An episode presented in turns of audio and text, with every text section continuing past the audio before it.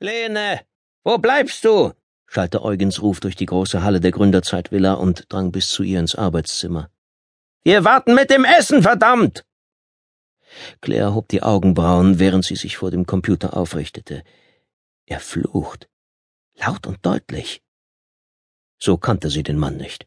Er hatte sich in den letzten Tagen seit der Eröffnung von Deborahs Café in Halle verändert, Stunde um Stunde. Spürbar. Aus dem einst liebevollen und verständigen Vater war ein aufbrausender Kerl geworden, der jede Kleinigkeit monierte und üppige Strafen über die Töchter ausgoss, wenn sie einen Fehler begangen hatten.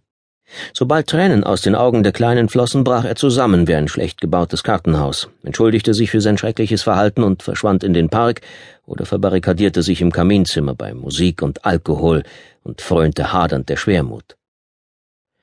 Claire erhob sich, band ihre Mahagonilocken zusammen und klappte den Rechner zu. Es muss was in der Firma sein, das ihm zusetzt. Sie würde ihn bitten, den Stress nicht an den Kindern auszulassen. Sport. Ich lasse ihn mehr Sport machen. Langsam ging sie in ihrem gemütlichen Hausanzug über die Galerie zur Treppe, die abwärts führte. Sie hätte Sport auch dringend nötig. Ihre Essgewohnheiten drohten Marlenes makellose Figur zu ruinieren. Denn sie, Claire Reardon, steckte im Körper und im Leben der industriellen Marlene von Bechstein, Chefin der Phobela, der von Bechstein Laboratories, unveränderlich und unwiederbringlich. Die Seele der wahren Marlene wiederum war den Machtspielen der Seelenwanderer zum Opfer gefallen und vergangen. Claire hatte sich nach dem Einzug ihrer Seele in den fremden Körper entschieden, ihre Rolle als Lene weiterzuspielen. Dazu gehörte auch, die Töchter Charlene und Pauline im Unwissen zu lassen, dass sie ihre Mutter verloren hatten. Claires eigene Schwester Nicola und ihre leibliche Tochter Deborah wussten mittlerweile Bescheid und spielten das Spiel mit. Indem sie vorgaben, Lene sei eine Freundin der Reardon-Familie, konnten sie den Kontakt zueinander halten. So lebte Claire in einer neuen und zugleich in ihrer alten Welt. Aber gerade nach den letzten Tagen und Wochen voller Unruhe schien es, als wurde sie wirklich mehr und mehr zu Marlene, der freundlichen, doch bestimmten Geschäftsfrau. Vielleicht aus Selbstschutz? Nur im Umgang mit den Kindern blieb sie weich und nahbar. Sie trat ins Esszimmer und sah ihren Mann alleine am Tisch sitzen, der nach wie vor Hemd und Krawatte trug, an den Ärmeln blitzten die Manschettenknöpfe. Das Essen auf den Tellern der Kinder war zur Hälfte gegessen, es roch nach Drama. Wo sind Charlene und Pauline? fragte sie ohne Gruß und setzte sich ihm gegenüber. Sie nahm sich ein aufgeschnittenes Brötchen, die Butter und Wurst. Auf ihren Zimmern, grollte Eugen. Er schlug die Zähne mit viel Wucht in sein Brot und kaute, als würde er es erst töten müssen. Ich habe sie eben hochgeschickt. Haben Sie sich gestritten? Claire ahnte, dass es einen viel harmloseren Grund gab. Sie haben mich genervt, erwiderte er widerwillig wie ein Verbrecher beim Verhör. Genervt? Sie legte die Hälften auf ihren Teller und faltete die Hände zusammen. Und wie? Sie haben sich Witze erzählt und gelacht, antwortete er undeutlich. Claire setzte sich gerade hin und atmete tief ein. Die Marlene-Seite trat zutage. Du hast deine Töchter auf ihre Zimmer geschickt, weil sie lustig waren? fasste sie fassungslos zusammen. Eugen zeigte entschuldigend auf seinen Tablet-Computer. Ich lese gerade einen Artikel, der wichtig ist. Er handelt von Absatzzahlen der bekanntesten Energy Drinks. Es ist ein tolles Geschäft, in das wir mit den Phobela einsteigen könnten, erwiderte er halb zerknirscht und halb angreifend. Es geht um Millionen. Er tippte auf ein leeres Döschen, das neben seinem Glas mit Schorle stand. Den Hersteller haben wir schon. Alles lückenlos zertifiziert. Er sucht eine Abfüllanlage und den Vertrieb. Das Zeug macht wach ohne Ende. Hat es als Nebenwirkung, dass man zum mürrischen Mann wird? fragte Claire schneidend. Sie erinnerte sich, dass er ihr bei der Eröffnung des Cafés eine Überraschung versprochen hatte, die zu Hause wartete. Zweifellos war es das neue Projekt, aber sie hatte sich vom ersten Tag an nicht darüber gefreut. Es nimmt ihn zu sehr in Beschlag. Die Kinder brauchen ihn. Nein, hat es nicht, rief er erbost. Es ist vollkommen ohne Nebenwirkungen, ganz im Gegensatz zu dir und den Gören. Hier macht mich krank. Er starrte sie an, dann biss er ab, kaute hektisch und las auf dem Tablet. Millionen, Claire. Damit könnten wir deine kostspielige Parfümsache wieder reinholen. Der Gewinn davon ist gelinde gesagt überschaubar. Claires Kiefer klappte herunter. Sie kannte Eugen aufgrund ihrer kurzen Zeit in diesem Haus nicht gut genug, um die Ernsthaftigkeit seiner Worte einschätzen zu können, aber es klang, als würde ihn dieses neue Produkt sehr unter Druck setzen. Sei mehr Marlene. Anstatt auf die Provokation einzugehen, strich sie Butter aufs Brötchen und legte Wurstscheiben darauf. Nach kurzem Zögern entfernte sie einige wieder. Zwei reichen. Du bist überarbeitet, sagte sie freundlich. Sport hilft dir sicherlich. Ich stelle einen Personal Trainer ein. Was hältst du davon? Ja, wird dir gut tun, gab er zurück. Ich fühle mich fit. Es geht darum, dass du Stress hast, erwiderte sie ruhig.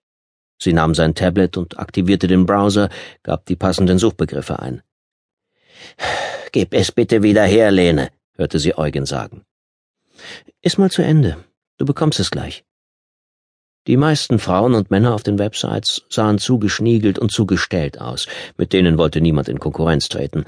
Aber dann fand sie einen Hühnen, der damit warb, der beste Motivator gegen Schweinehund und Stress zu sein.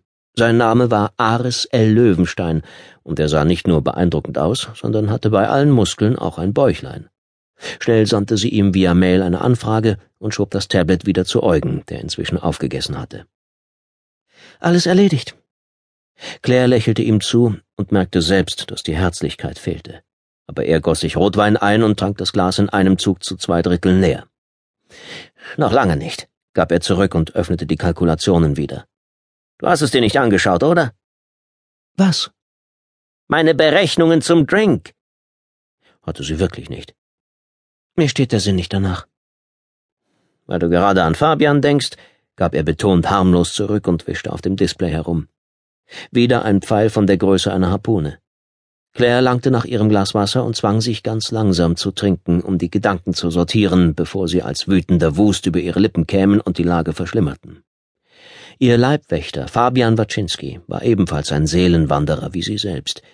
Er hatte Claire nach ihrer Seelenwanderung beigestanden, damit sie erstens überlebte und zweitens nicht den Verstand verlor. Sie fühlte eine gewisse Verbundenheit und große Sympathie, und ja, sie musste sich eingestehen, dass sie seine Nähe mochte und sich geborgen fühlte. Sicherer. Aber Claire war sich darüber hinaus keiner Schuld bewusst, schon gar nicht Eugen gegenüber. Mit Rücksicht auf die Familie verbat sie sich jegliche tiefergehenden Gefühle für Fabian. Eine Beziehung zu ihrem Bodyguard würde ihre Situation verkomplizieren. Das würde auch Marlene so handhaben. Eugen schien ihr Schweigen als Eingeständnis zu interpretieren. Na schön, sagte er und erhob sich. Er nahm das Tablet und das Rotweinglas. Ich bin im Kaminzimmer und will nicht gestört werden, weder von dir noch von den Gören oder Fabian. Das Glas stellte er auf das Tablet und goss es randvoll, dann steckte er das Musterfläschchen ein und zog sein Smartphone hervor. Er verließ den Raum und telefonierte. Hier ist Eugen von Bechstein, mein Lieber. Ja, ja, ich habe mir gerade die Zahlen angeschaut. Sieht wirklich gut aus. Ich berechne gerade, was es die Fobela kosten würde, die Umrüstung an den Abfüllanlagen vorzunehmen, und äh, wenn es Ihnen nichts ausmacht, dann sollten wir nochmals essen gehen, um Details zu besprechen. Seine Stimme entfernte sich und wurde zu einem Gemurmel, dann fiel die Tür zum Kaminzimmer mit einem Krachen ins Schloss. Claire fluchte leise auf Gälisch. Sport. Viel Sport. Innerlich kühlte sie ab. Der Personal Trainer sollte Eugen so in den Arsch treten, dass ihm der Idiot, der gerade in ihm wohnte, zum Hals rausflog. Sehr viel Sport. Charlene, Pauline, rief sie gespielt fröhlich. Kommt runter. Der große böse Wolf ist weg. Ihr habt sicher Hunger. Mit erleichtertem Lächeln kamen die Töchter die Treppe runtergerannt und zu ihr ins Esszimmer. Sie umarmten ihre Mutter und setzten sich artig an den Tisch. Wisst ihr, sagte Claire und freute sich über die zwei, Papa ist im Moment ein bisschen gereizt. Aber er hat euch sehr, sehr lieb. Die Kinder nickten und griffen nach den angebissenen Broten. Claire wünschte sich, dass eine ihrer Seelengaben die Stimmung bei Menschen zum Heiteren verändern könnte. Ich würde eine Eheberatung eröffnen und wäre reich. Nur zufriedene Kundschaft. Aber leider vermochten das ihre Kräfte nicht. Dafür konnte sie beispielsweise anderen Menschen und Seelenwanderern mit einem Schlag die Seele rauben. Sie töten. Wer will ein Eis? fragte sie und fuhr den Kindern liebevoll über die Schöpfe. Charlene und Pauline rissen begeistert die Finger in die Luft. Claire dachte an die drohenden Gefahren, die im Krieg der alten Seelen noch auf sie lauerten. Sie sah die beiden Mädchen an, die Fratzen machten und kicherten und sich anstupsten. Eine schöne Gabe wäre es, wenn sich die Gegner zu Tode lachen. Das war bedauerlicherweise für sie keine Option. Auch nicht für Marlene.